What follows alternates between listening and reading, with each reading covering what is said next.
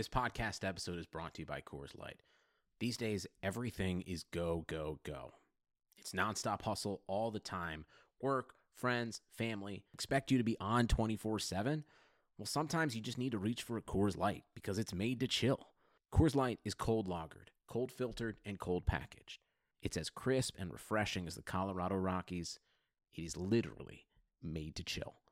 Coors Light is the one I choose when I need to unwind. So when you want to hit reset, reach for the beer that's made to chill.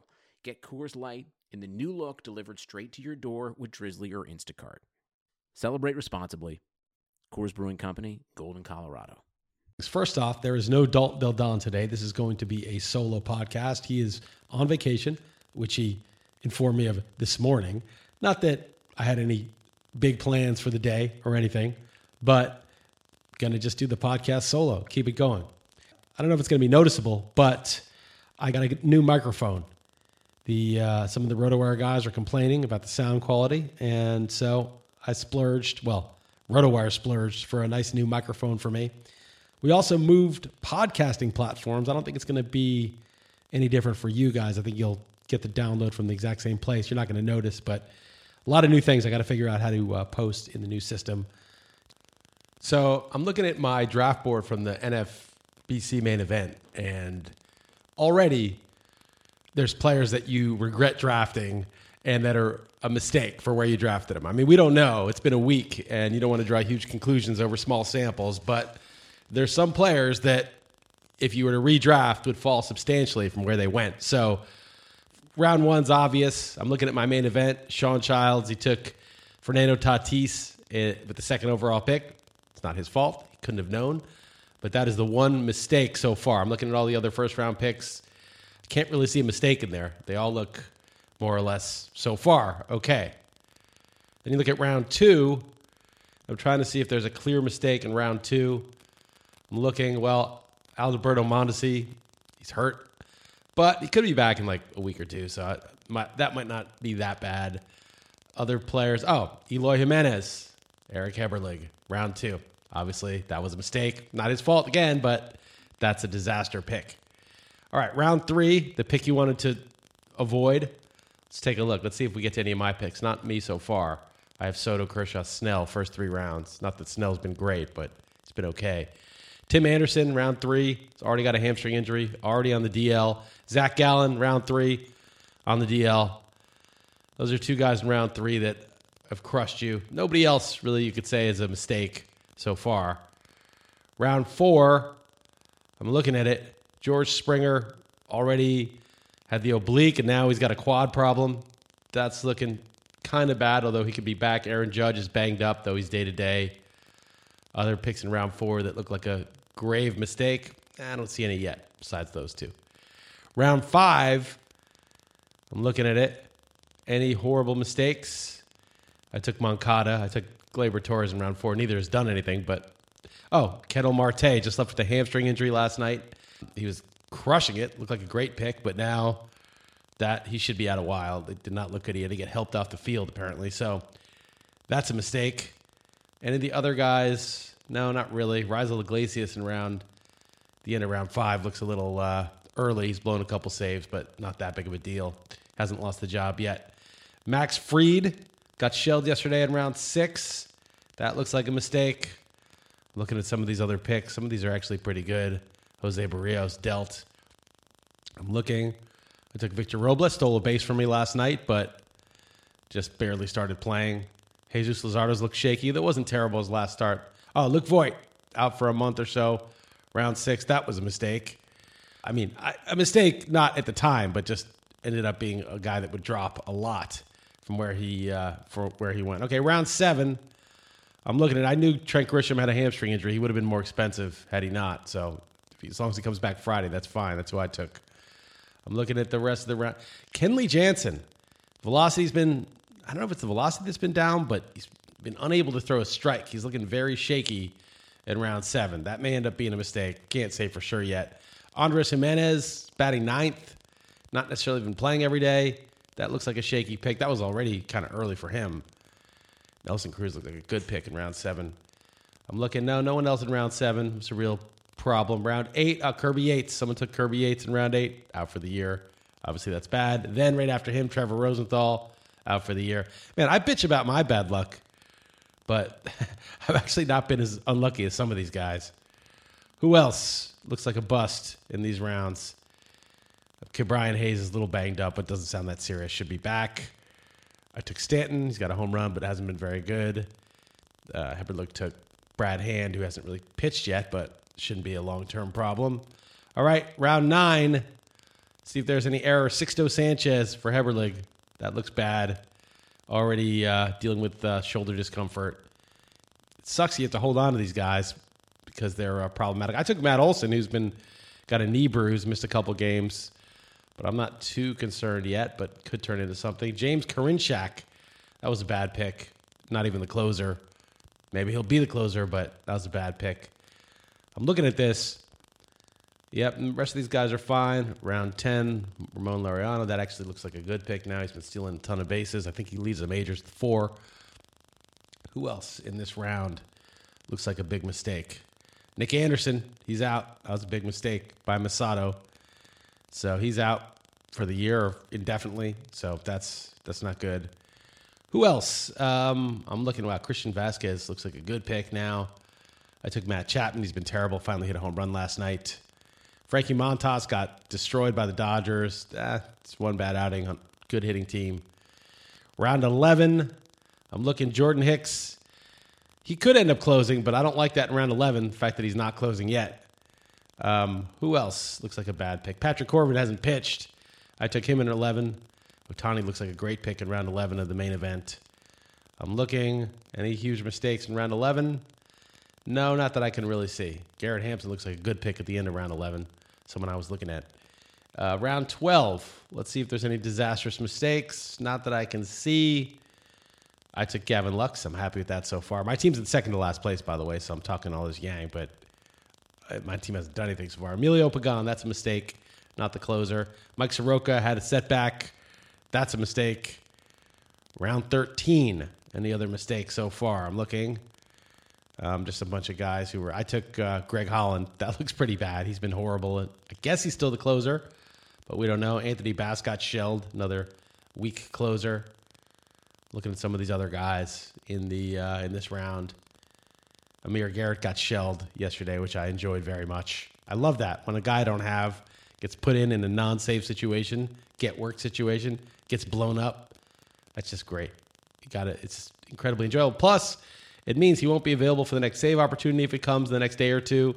And if someone else pitches well, Lucas Sims pitches well, then maybe he doesn't get it back.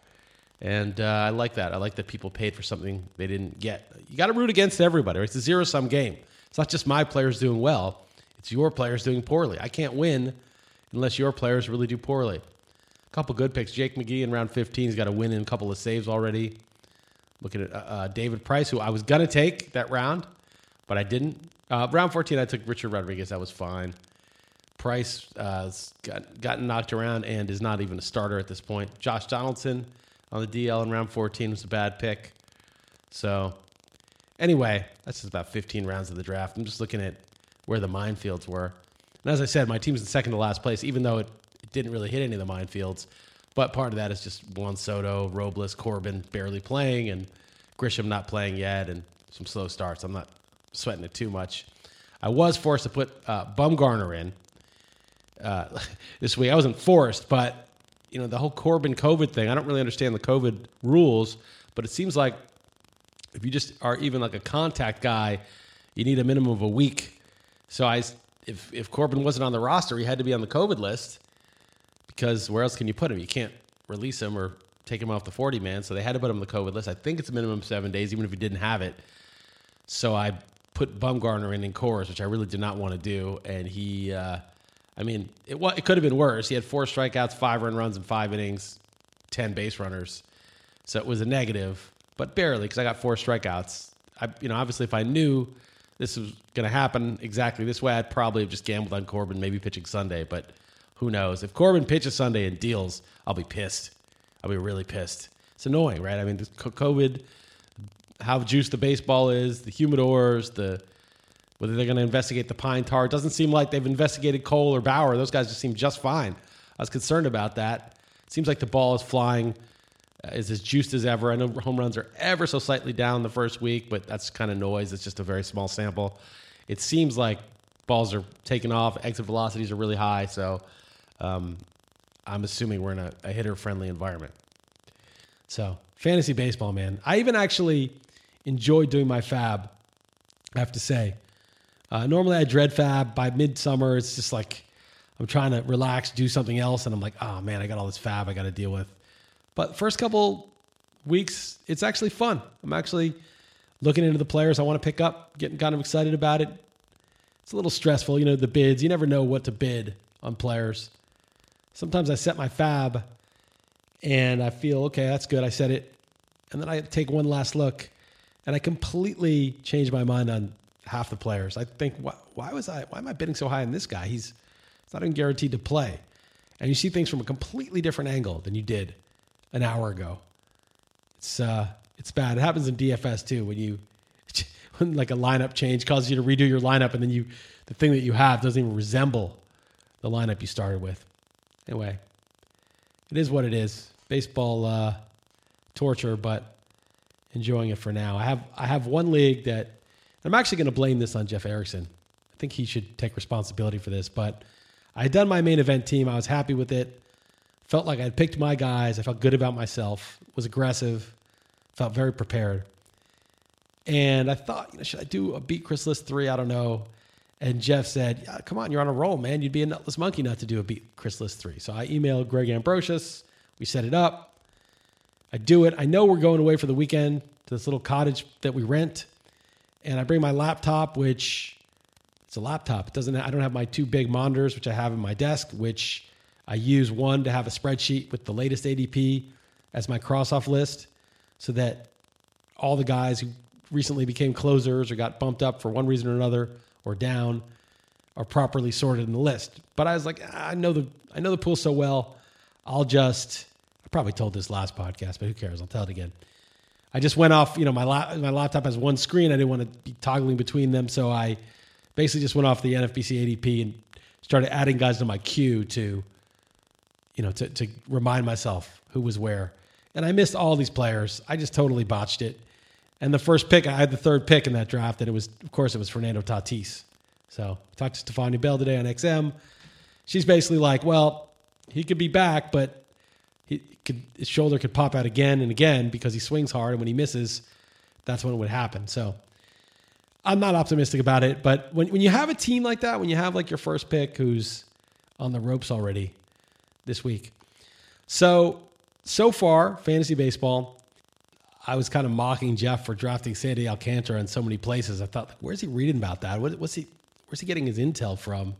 He's talking about like trends, like his K rate was slightly better and a seven start sample. I don't know what he's talking about, but through two starts, uh, Sandy Alcantara has 17 Ks, four walks, and 12 innings, 150 ERA, 0.83 whip. So I won't take the L to Erickson early, but it's not looking good for me. And now I'm he's one of those guys that I'm, you know, I'm not happy about seeing do well on, on everybody else's team, especially Erickson's teams. And and as I said, Dalton probably has Woodruff. So those are the guys I'm rooting against the most.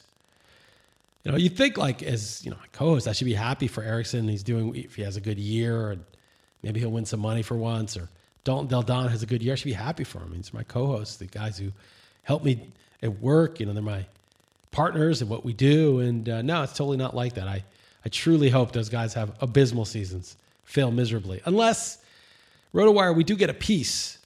We actually do get a piece of uh, of the winning. So in that case, I wouldn't mind if Jeff makes us some money, wins the overall. Yeah, because I'll get I'll get a piece of that. We take some of it. The economy is made up of real people doing real stuff, and it affects everything. Which you obviously know since you're a real person doing real stuff. Marketplace is here to help you get smart about everything beyond the what of the day's business and economic news. We dig into the how and the why with the real people driving our economy. From big tech and interest rates to small businesses and what's happening at the Fed, Marketplace breaks it all down so you don't have to. Listen to Marketplace wherever you get your podcasts. Anyway, all right, that's baseball. I don't really know what else. Sam Darnold did get traded. Forgot about that. He got traded to the uh, Panthers, and I mean, I actually think, uh, and as much as I crap on Darnold on this podcast and on Twitter, I actually think that there's some upside. I ranked him like 24th or something, and I may even have a share because it seems like the, the Carolina Brain Trust kind of knows what it's doing with the offense. They got a decent amount out of DJ Moore and Robbie Anderson, even with Teddy Bridgewater. I don't know why they signed Bridgewater, but Darnold, I think in the end he's not consistent enough, but he showed signs. He made plays, so I won't write him off entirely. Kind of, kind of interested in in Darnold, not like a in a serious way, but a little bit. But anyway, as I said, my heart's not that much in football yet. I'm, I'm into baseball. As torturous as baseball is, baseball's torturous not only because there's just so many players and so much going on and so many games every day, but it's such a slow accumulation. In one sense, you're like trailing in saves or strikeouts, you start to slip. But on the other, it takes so long to solidify your your gains too. So I, I, had a league once a few years ago that was in first place in the overall. It was first overall in the NFBC main in May. And you're like, great, first place overall. And I think it finished like ninth in its league that year. Totally collapsed. It's not enough. It's bad to be behind. It's not enough to be ahead. There's a, a metaphor in that somewhere. All right, some non-sports stuff. I finished this book, The Alchemy of Air, which I was reading. It was pretty good. I give it a B plus, maybe A minus.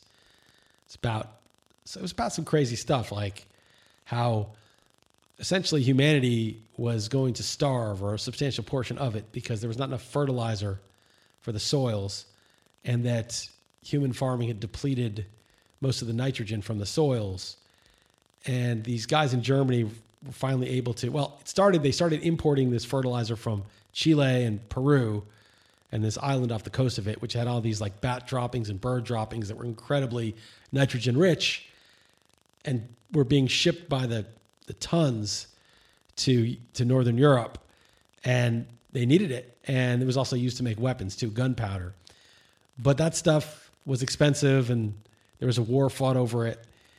And eventually, these chemists in Germany were able to because there's night there's the the Earth's atmosphere. What we're breathing in is mostly nitrogen. It's got some oxygen, but it's mostly nitrogen. That's the most common gas in the air. But there's no way to turn it into a usable form uh, without a lot of energy being put in, and they devised an ingenious way, painstakingly, to separate the nitrogen from the air and turn it into ammonia, which could then be converted into fertilizer and weapons.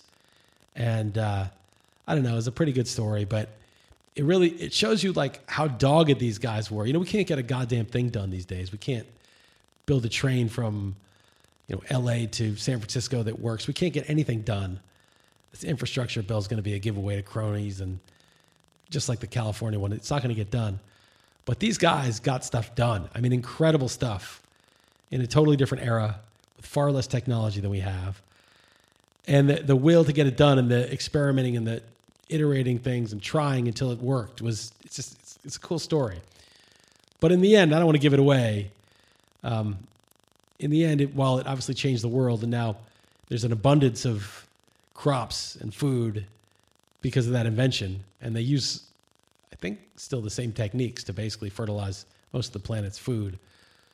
But it those people things intervened like World War II and Nazi Germany. It intervened in their project. So in one way, like the the book was about the incredible ingenuity of these guys and the drive that they had but on the other, it was like the futility. Even though they succeeded, they did like the most incredible thing. They basically got food from the air. They basically took the air and used it to feed the entire planet. They were overwhelmed by the local tides of their country, what was going on there. So I don't know. It's just sort of a, in, in, in a sense, it's like a bit inspiring because you, you're like, well, I got to keep at what I'm doing. I got to, you know, have that sort of dogged relentless testing and trying things. And if you fail, going to the next thing and until it works.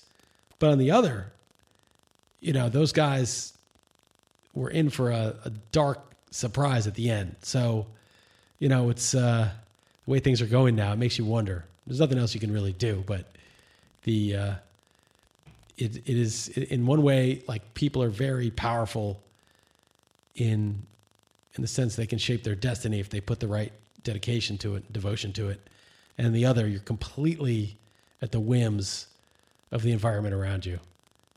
But it was a pretty good book. I'll give it a B plus, maybe A minus. I enjoyed it. I learned some stuff from it too about chemistry and history. Anyway, uh, just I went on kind of a Twitter Twitter rant today, and we talked about it last week. I'm I'm just very much against any sort of you have to show your papers to get into this restaurant or to go to a baseball game or to a concert. I think people, if they want to get vaccinated, absolutely should get vaccinated.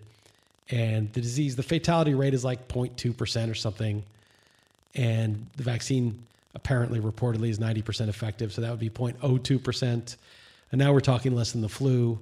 And we never, you know, made people show papers because they might have the flu secretly or they might still have the flu or they didn't get their flu shot.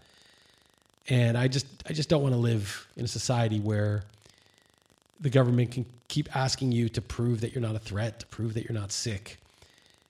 And it's alarming to me the way that people have bought the propaganda around this. I mean, it's you know the the statistics are available publicly of of the severity of the disease, and the vaccine apparently is working. There's a vaccine.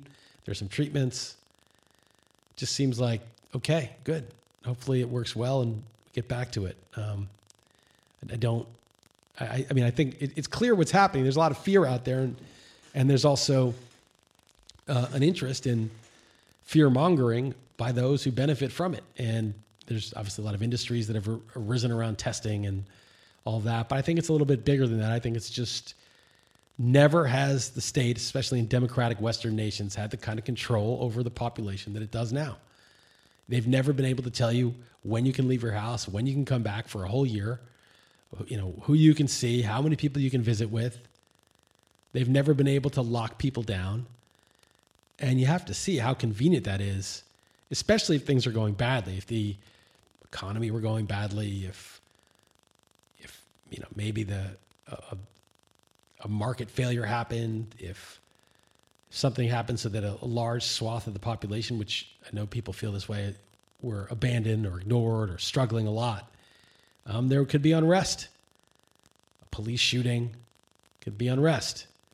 And that's difficult for politicians and people who have things to protect. And so the type of surveillance and control that they could get is unprecedented. And so it's hard for them to give that up.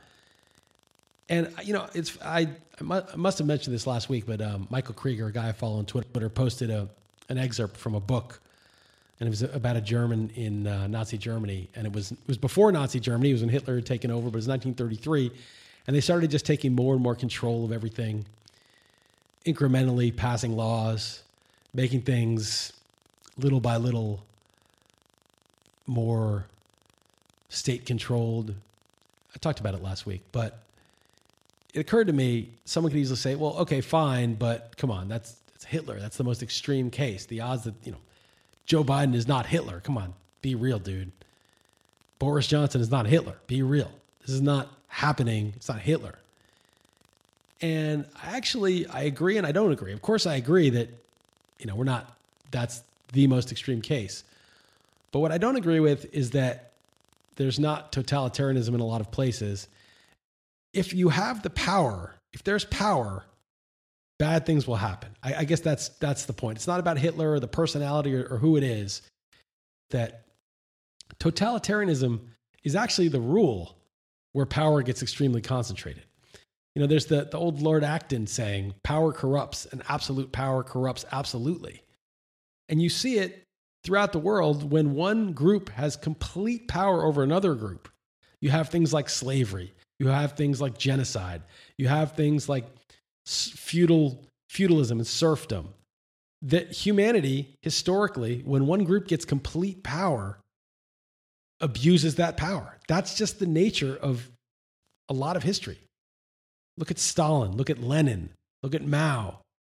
Look at history, look at so, you know, there's so many examples that when there's too much centralized power, something horrible happens. The, the counterweight to that is when the citizens have enough power that the government's a little bit scared of them and they cannot bully them around. When the power is dispersed among many, when the citizens have power, when the government is afraid of the citizens, you have democracy. You have people arguing about what's right. You start to make your point. Someone disagrees. You persuade. Persuasion, not coercion. When there's power, you don't need to persuade. Coercion is easier. Persuasion is hard. Persuasion takes effort. Coercion, if you have the power, is much easier. You just make them go along. And so, I, I, to me, that's the question, right? I mean, think people should get vaccines, it's the best thing to do, then persuade them. Make your case 90% effective. You know people who have done it. You can ask them about it, how their experience was. They can make the case. And if people agree that that's a good idea, then they're going to do it. The thing to fear is giving away too much power because power is always abused. And people think, well, you know, what's the big deal? I just get this stupid, I get the stupid passport, I use it, I've got it, it's fine. You know, now we go back to normal.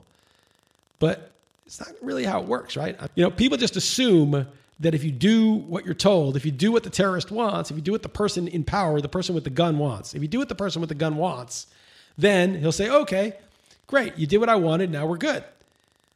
But why wouldn't he just ask you to do something else? He's still got the gun.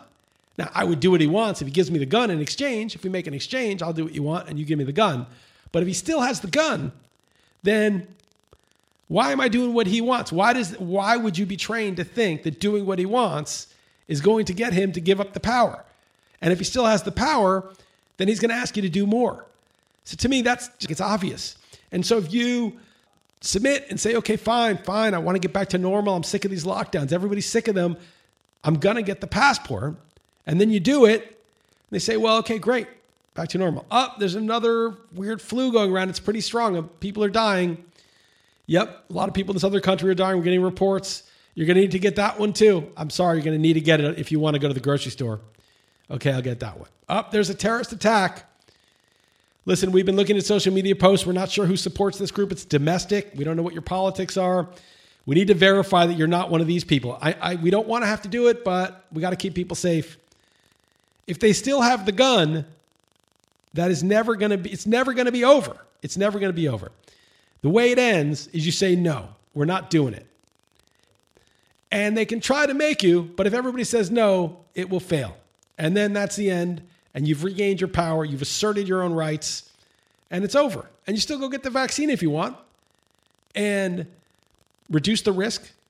But to surrender your your rights to somebody who still has the gun is just dumb. It's just dumb. It's a bad idea.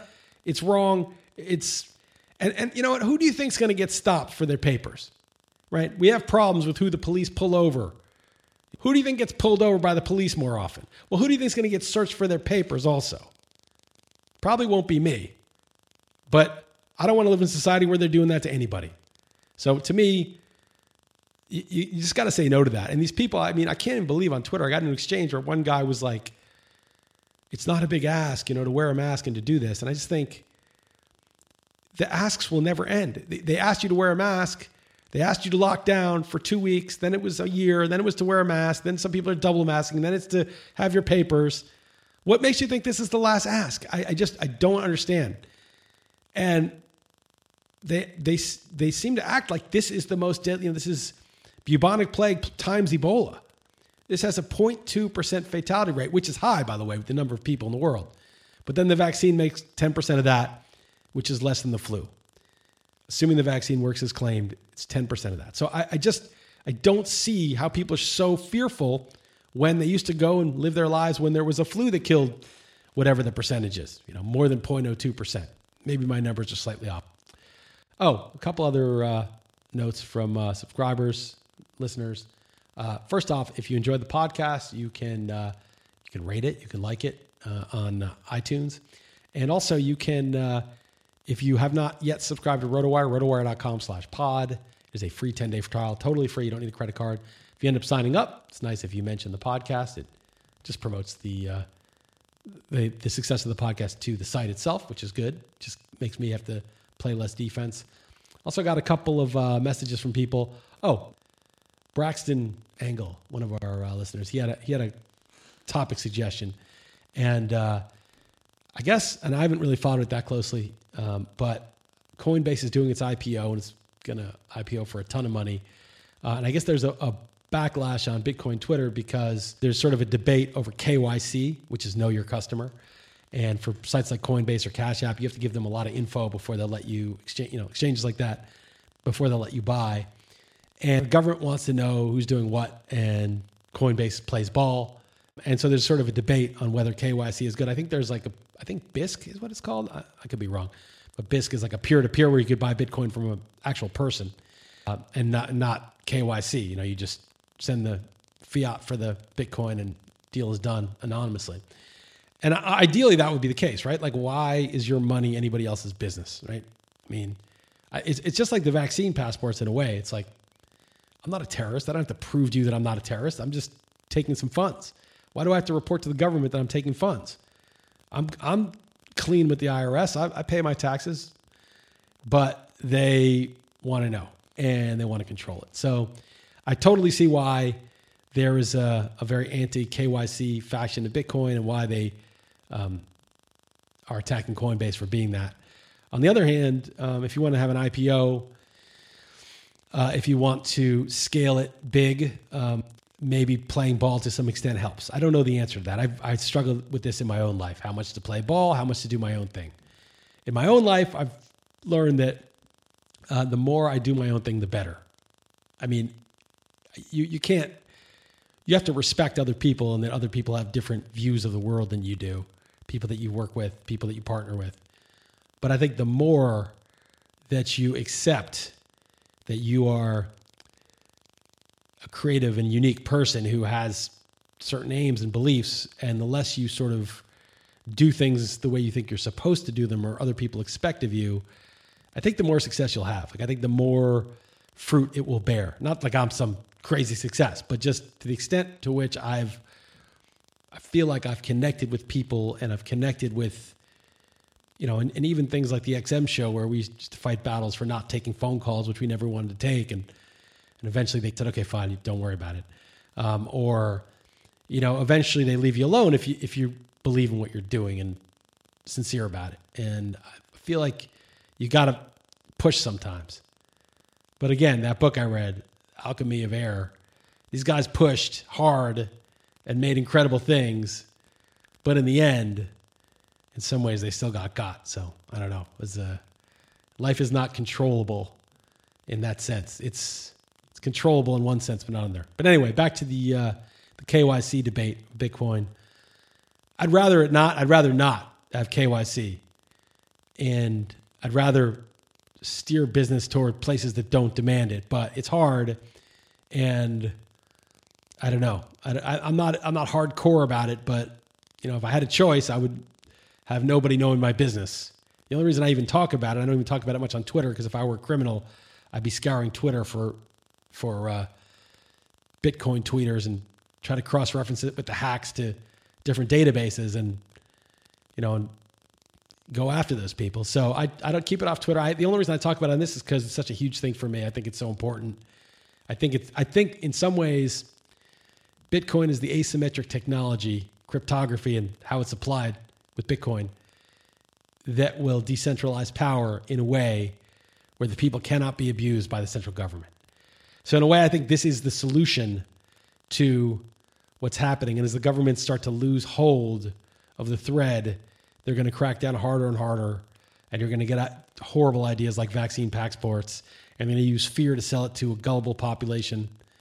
And, uh, and people are going to go along with it. I think a, a lot of people are going to be duped, sort of the uh, somewhat edu- the educated idiots who easily fall for stuff like that. And I think most people, though, even many educated people, are going to see that this is not correct, but they're going to be scared to say something because we're obviously in an environment where you're not supposed to talk about this stuff. I'm probably not supposed to talk about this stuff. So, but I am. We'll see what happens. Anyway, I think that's going to do it for the podcast. Uh, next week, Dalton Del Don will be back. We'll see how this new mic sounds, how it turns up, and uh, take care.